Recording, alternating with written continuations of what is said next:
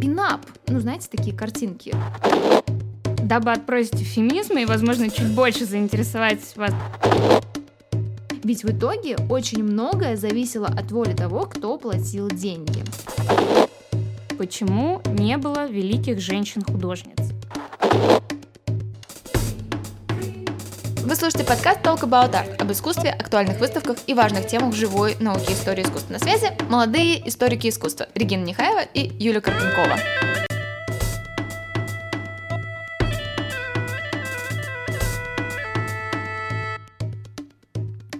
Привет! Мы продолжаем наш разговор о том, как, зачем и почему исследуют произведения искусства. И на очереди у нас самые яркие, молодые и неоднозначные способы понять искусство, вокруг которых и по сей день не угасают споры.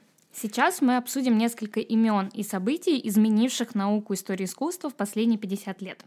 Разговор об этой науке мы начали в прошлом выпуске подкаста, поэтому если вы его пропустили, то предлагаем вам начать именно с него. Да, а сейчас на очереди такие страшные термины, как социальная история искусств, гендерные исследования, cultural studies и все то, что непонятно порой еще тем э, самим искусствоведам, которые этим занимаются. Мы постараемся во всем этом разобраться.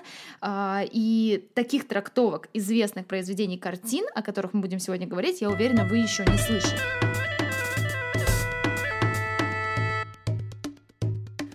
В прошлом подкасте мы с вами поговорили о моей личной истории знакомства с методом социальной истории искусства. И вот этот метод как раз-таки начал формироваться в 50-е годы прошлого века, а в 80-е он стал ведущим и, в принципе, по сей день не сдает своих позиций. А, в это время исследователям приходит идея рассматривать произведение не в отрыве от контекста его создания и бытования, а именно вот этом самом контексте. Им интересно, как исторические события и экономическая ситуация, а также социальные связи отражались на картине. Мой любимый пример Согласно формально-стилистическому методу, который мы обсуждали в прошлом выпуске, мы можем сколько угодно рассуждать о том, как художник невероятно интересно подобрал сложные цвета синего на картине. Для неба этот цвет один, для плаща Богоматери другой, более глубокий. Все это очень хорошо, только в итоге это нам дает мало правдивой э, информации и объективности, потому что если мы с вами возьмем контракт, заключенный между художником и заказчиком этой картины, мы просто увидим, что в нем прописано «Купи синий по одному флорину для неба, а по три флорина синий для плаща Богоматери». И выходит, что все наши предыдущие размышления о сложности градациях синего были, ну не то чтобы бессмысленны, но не до конца оправданы. Ведь в итоге очень многое зависело от воли того, кто платил деньги. В социальной истории искусства роль заказчика имеет важное значение, ведь тот, кто платил э, фактически деньги, мог заказать художнику все, что угодно, и в той форме, в которой он этого захочет. Тут просто хочу вставить пример из искусства Возрождения, был такой художник Пьеро Дел Франческо. И он работал при дворе города Урбина у герцога Монтефельтра. Он был живописцем, можно сказать, очень современным. Одним из первых в Италии освоил технику масляной живописи, писал пейзажи не хуже своих коллег из Нидерландов, что для Италии еще было большой редкостью. И вот он пишет портрет герцога и его жены, но почему-то пишет моделей в профиль. А это на тот момент было уже, можно сказать, не модно. Портреты писались три четверти или фас, чтобы хорошо было видно лицо. И тут Пьер Дел Франческо, художник очень современный, выдает такую наполовину ретроградную вещь. Почему? Думаете, это его творческое высказывание? А, на самом деле нет. Дело в том, что заказчик, тот самый герцог Монтефельтра, на одном из рыцарских турниров потерял глаз, и на лице его остался страшный шрам. Поэтому на всех портретах его изображают в профиль, чтобы увечий не было видно. Такая вот история, которая была бы непонятна нам, если бы мы не изучили личность заказчика. Но история с Монтефельтро и Пьера на самом деле довольно бытовая, но очень часто сказывались на произведениях не просто вот такие вот физические да, вопросы, но и сами вкусы заказчика. Неудивительно, что как раз-таки 80-е и 90-е годы прошлого века появилась целая серия исследований, которые просто изучали произведения э, в контексте вкусов заказчика. Например, известная книга Элисон Коул «Власть при дворе» В ней исследовательница посвящает каждую из пяти глав отдельному герцогству и семье патронов, вокруг которых в Италии XV века формировались художественные центры. Она пытается понять, насколько их личные вкусы отразились на искусстве, и у нее это в некотором смысле очень даже хорошо получается. Кроме того, социальная история искусства занимается тем, что, анализируя широкий круг источников, пытается понять, для какой задачи произведение искусства создавалось. Мы сейчас в большинстве своем думаем, что картина создается ну вот просто так, по какой-то творческой интенции художника. Но на самом деле еще до XIX века картины просто так не создавались. Они были очень дорогим удовольствием, предметом роскоши и должны были быть те, кто хотел бы э, эту картину иметь, да, и картина должна была что-то ознаменовывать, нести какую-то какую-то идею или что-то значить, да, то есть у нее была какая-то определенная функция. И, наконец, вот после такого долгого предисловия, давайте мы с вами перейдем к примеру, чтобы не быть голословными. Представьте, что произведение — это вот такое место раскопок, а каждый из методов который мы обсуждали в прошлом подкасте и продолжаем обсуждать сейчас, это инструмент, который позволяет вам как археологу расчищать слой за слоем, снимать смыслы за смыслами и двигаться вот к какому-то истинному пониманию предмета. Давайте кратко посмотрим, как по-разному разные поколения исследователей и искусствоведов смотрели на одно и то же произведение Венеру Урбинскую Тициана, и мы поймем, как менялись представления об искусстве. Если вы вдруг не знакомы с этой картиной, то ничего страшного. Гуглите или заходите в наш блог в Instagram, ток, нижнее подчеркивание, About Art. Там мы публикуем дополнительные материалы к подкастам, а также изображения. Итак, с момента того, как Тициан написал эту картину, прошло около 500 лет, а количество исследований, посвященных ей, зашкаливает. Я сама довольно долго занималась этим вопросом и сейчас постараюсь вам рассказать об этой картине. Снимая первый слой наших искусствоведческих раскопок мы с вами посмотрим на картину по методам Вельфлина и скажем, что это изображение обнаженной богини Венеры в интерьере, которая возлежит.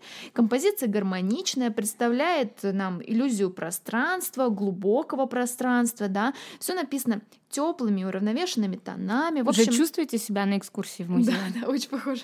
В общем, гармония и ренессанс. Мы использовали сейчас тот самый формально-стилистический метод, которым описали э, это произведение, и о нем мы говорили в прошлом подкасте. Однако, если мы пойдем с вами дальше и применим метод иконографии, мы обратим внимание, что перед нами барышня в современном интерьере 16 века. И если же она Венера, как написано на этикетке, то где, не знаю, Купидон, например, или вообще что указывает на то, что перед нами Венера? Немного проанализировав традицию изображения Венеры, мы поймем, что на нее указывают несколько атрибутов. А – это обнаженность. В эпоху Возрождения Венера всегда изображалась обнаженной, поэтому если мы видим обнаженную женщину, нужно думать о том, что, скорее всего, это Венера или другая какая-то мифологическая богиня. А, Б – сама поза этой барышни – она говорит нам о сложившемся типе изображения Венеры еще со времен античности. Посмотрите, она прикрывает лона, это так называемая Венера стыдливая, отсылка к этому. В. В руках у нее розы. Это тоже атрибут Венеры. Но мы посмотрим глубже и увидим, что на самом деле в этой же картине есть еще множество других предметов, которые тоже могли бы быть атрибутами и тоже могли нести какое-то значение для человека XVI века. Например, это собачка в ногах Венеры, древний символ верности и брака. А на брак также указывают и сундуки кассоны, в которых копаются служанки на заднем плане. Такие парные сундуки в Италии XVI века изготавливались по случаю свадьбы. Мирт, который растет за окном, это тоже символ брака, как на самом деле и жемчужные сережки на Венере, подобные носили невесты. Зачем создавалось вот такое вот произведение? Это уже какой-то третий наш способ понять, для чего а, смысл этой картины. И все вот эти наши предыдущие размышления о браке подводят нас э, к картине и переводят нас в новую плоскость. Мы понимаем, что это не просто Венера и не просто история из мифологии, а это какое-то послание о браке. Подобных картин с изображением Венеры в Италии, возлежащей обнаженной Венеры, в Италии XVI века существовало внушительное количество. То есть была определенная традиция. Это же доказывают и документы, и сам, сама личность заказчика этого полотна. Это полотно было написано для герцога Гвидобальда де Ровера, которого женили на молодой Джулии Варана. Казалось бы, все очень логично, но на самом деле не до конца. Основной вопрос, который ставит в тупик всех исследователей, заключается в том, почему Тициан изобразил Венеру в реальном интерьере. И почему она смотрит на зрителя? Кроме всего прочего, а, в науке разразились ужасные споры, которые продолжались на протяжении всего 20 века.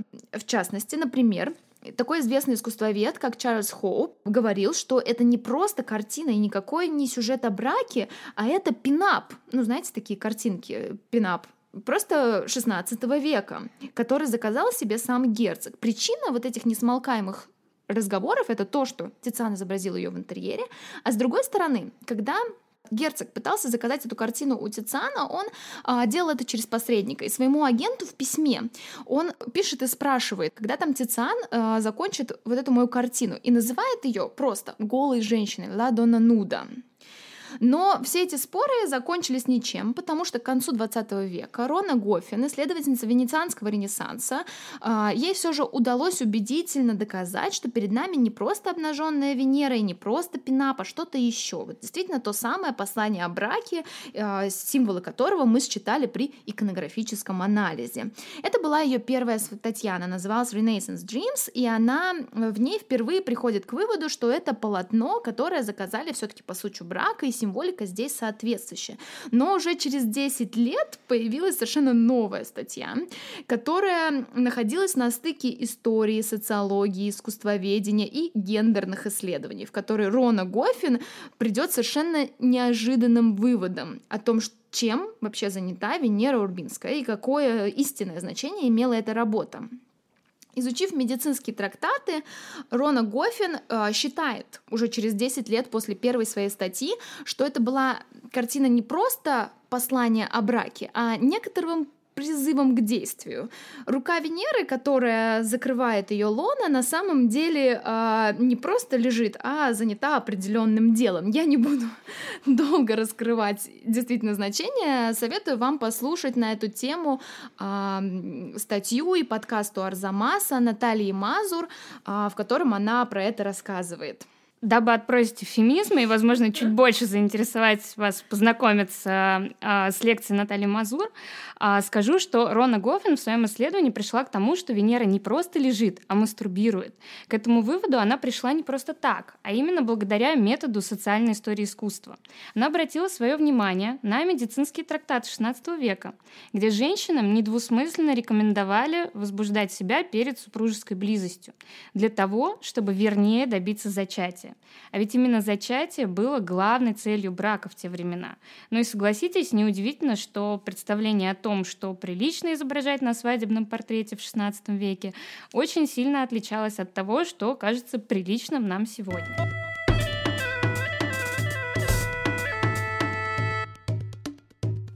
Но этот переход контексте теории одного исследователя между простой теорией, где она прибегает а, к попыткам воссоздать и реконструировать функцию произведения, уже к тому, для чего она создавалась и как это соотносилось с положением женщины в обществе XVI века, показывает нам и то, как изменилось искусствознание за последние 30 лет. А, совершенно новые подходы, которые порой переходят грань субъективности и скрещивают самые разные дисциплины, стали обыденностью.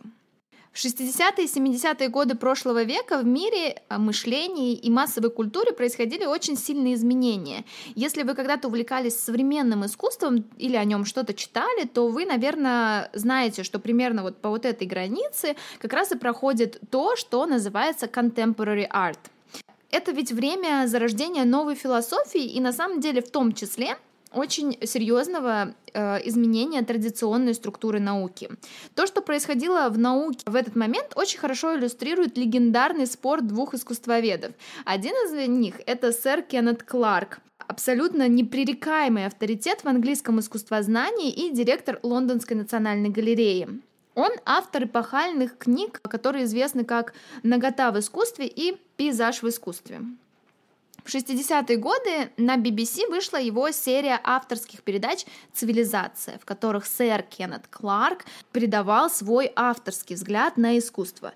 Это был действительно высокобюджетный проект, 13 цветных серий, в которых Кеннет Кларк, такой в смокинге на фоне мировых шедевров, рассказывает о незыблемых эстетических ценностях европейской цивилизации. И, кстати, за этот патрицианский сериал а, Кларк получил титул барона даже не в смокинге, а знаете, вот такой как будто твидовый костюм да, английский, да, очень такой приличный, настоящий джентльмен, да. и он сидит на фоне соборов. Ну и вот представьте, вот этот Кен Кларк ничего бы в духе Роны Гофин точно про наготу не сказал, и про Венеру Урбинскую.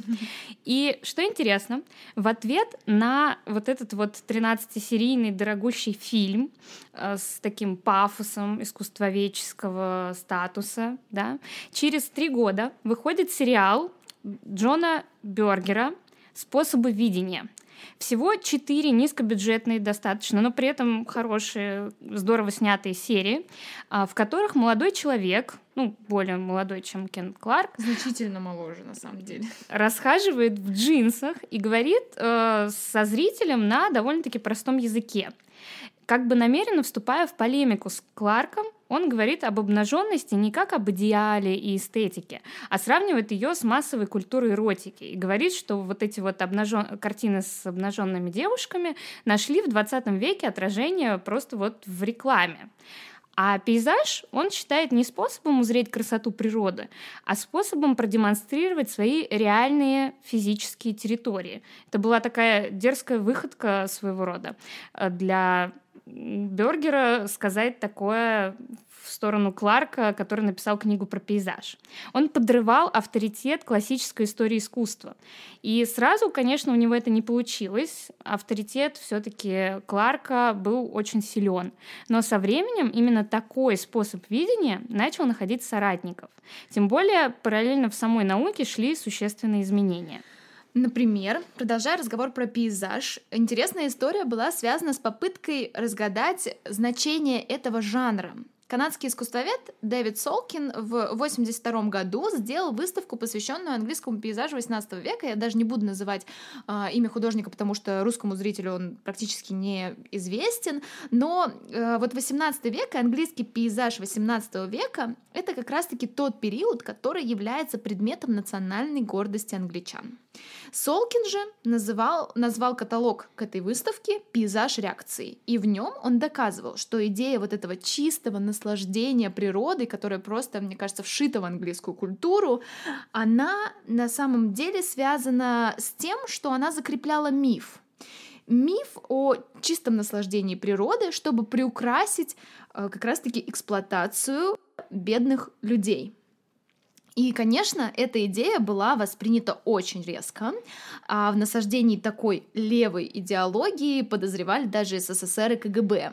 Но так или иначе, вот этот спор между Кеннетом Кларком и Бергером или Бержером, который случился, он породил множество исследований, которые называют обобщенно Cultural и Visual Studies. Исследователям этого направления больше не интересно уже рассматривать лишь то, как сделано или решено произведение. Их интересует интересуют больше, чем просто вопросы художественного мастерства. Они говорят о том, что не нужно изучать шедевры, нужно изучать образы, и что мы смотрим на произведения искусства совершенно не так, как на них смотрели их современники. Поэтому, чтобы приблизиться к пониманию картин, нам нужно проработать самый разный материал от исторического, социального, экономического, да, каких-то сведений о прошлом до вопросов того, как гендер воспринимался в этот момент и вопросов психологии человека. То есть э, использовать методы и знания совершенно других наук, которые, казалось бы, к искусствоведению классическому не имеют никакого отношения. И все-таки хочется порекомендовать вам все на досуге, может быть, посмотреть именно фильм Бергера, потому mm-hmm. что он очень интересно снят. Там использованы забавные э, штуки именно с монтажом, mm-hmm. и это как своеобразная прививка такая от привычного нам восприятия искусства, да, даже лекций по искусству. Он, например, э, показывает, как меняется наше восприятие в зависимости от музыки, которая фоном идет mm-hmm. э, во время того, как демонстрируется вам картина. Он, правда, есть только на английском, но его можно найти на Ютубе. Или же можно почитать, например, а, книжку, которая была создана на основе этих передач уже позже самим Бергером.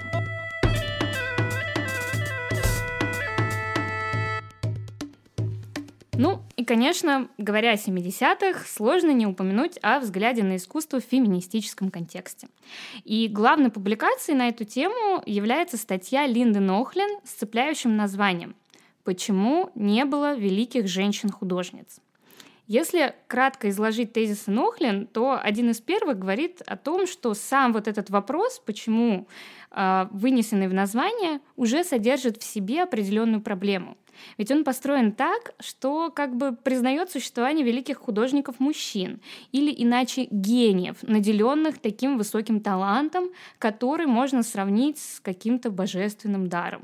А среди женщин такого выходит нет – но помните, в одном из наших прошлых подкастов мы уже поднимали тему мифа о гениальности художника, который появляется вокруг него, как правило, не при жизни, а после смерти, причем стараниями биографов и арт-дилеров, желающих подать историю его таланта как можно интереснее. А если уж мы уходим от этой идеи гения и врожденного таланта, говорит Нохлин, давайте сравним вообще возможности да, социальные для реализации в профессии художника у мужчин и у женщин, которые были во все времена. И тут, конечно, вылезает много факторов, оказавшихся для женщин-художниц очень сложными препятствиями.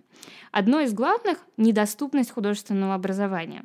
Согласитесь, хорошим художником не станешь, не пройдя сначала долгую школу. Художники всегда учились э, писать обнаженную натуру, как правило, мужскую. Социальное устройство общества тех времен совершенно не могло позволить делать то же самое женщинам, то есть приходить в классы художественные и писать обнаженную натуру. Это было просто неприлично. Нохлин обращает внимание на совершенно иную ситуацию с литературой, которая требует от автора гораздо меньше специфических навыков, которые можно получить через образование в художественной академии. Отсюда и знаменитые на весь мир писательницы сестры Бранте, Джейн Остин и многие другие. Еще один важный аспект уже в самой культуре. Дело в том, что рисовать женщинам никто не запрещал. Это даже в какой-то момент поощрялось. Да, Лев Толстой в «Войне и мире» описал, в принципе, традицию среди девушек иметь такие небольшие альбомы, в которых они делали рисунки. Но это занятие рассматривалось всеми как некое скромное, подобающее воспитанной девушке хобби или даже баловство, никоим образом не предполагающее серьезные темы. Нохлин считает, что именно такая социальная установка воспитывала в женщинах ограниченность и абсолютно извращала вообще представление о том, что такое искусство. И, кстати, несмотря на изменения, которые принес 20 век, эти установки в какой-то степени продолжают существовать и по сей день. Ну, действительно, в последнее время, в принципе, очень много говорят про различного рода гендерные исследования. Это всяким образом поддерживается. Вот, например, а, на днях э, музей «Гараж» выпустил специальную программу для исследователей, в которой он э, спонсирует, можно выиграть грант, в общем, напечать свои книги, но там есть определенный список а, тем, и среди них, конечно же, нет классического искусства, потому что, видимо, про классическое уже написано очень много. Есть Савриск, есть много всего интересного. Савриск — это современное искусство, его так просто называют э, кратко иногда, сленговое такое название. Вот, и есть, конечно же, отдельная графа, очень популярные сейчас вот те самые гендерные исследования. А, но надо сказать, что даже простому зрителю м, порой приходится с этим сталкиваться, и сталкиваться довольно лично. Вообще, идея записать этот подкаст еще и связана с тем сообщением, которое я получила не так давно от одного моего знакомого, который очень долго ходил там на мои лекции, увлекается искусством, и он мне написал э, такую фразу, а почему бы не сделать подкаст про женщин-художниц?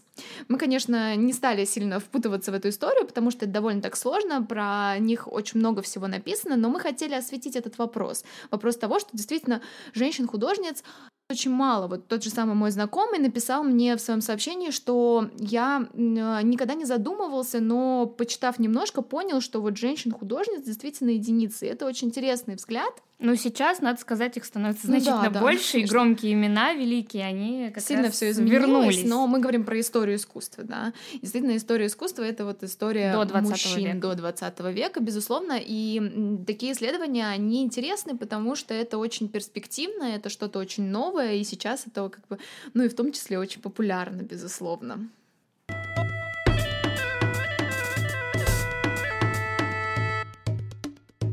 Эти две части подкаста, возможно, вышли не особо забавными и не особо интригующими, как предыдущие, которые у нас были, и мы надеемся, что они были интригующими хотя бы. Они скорее, вот эти два подкаста, вышли поучительными.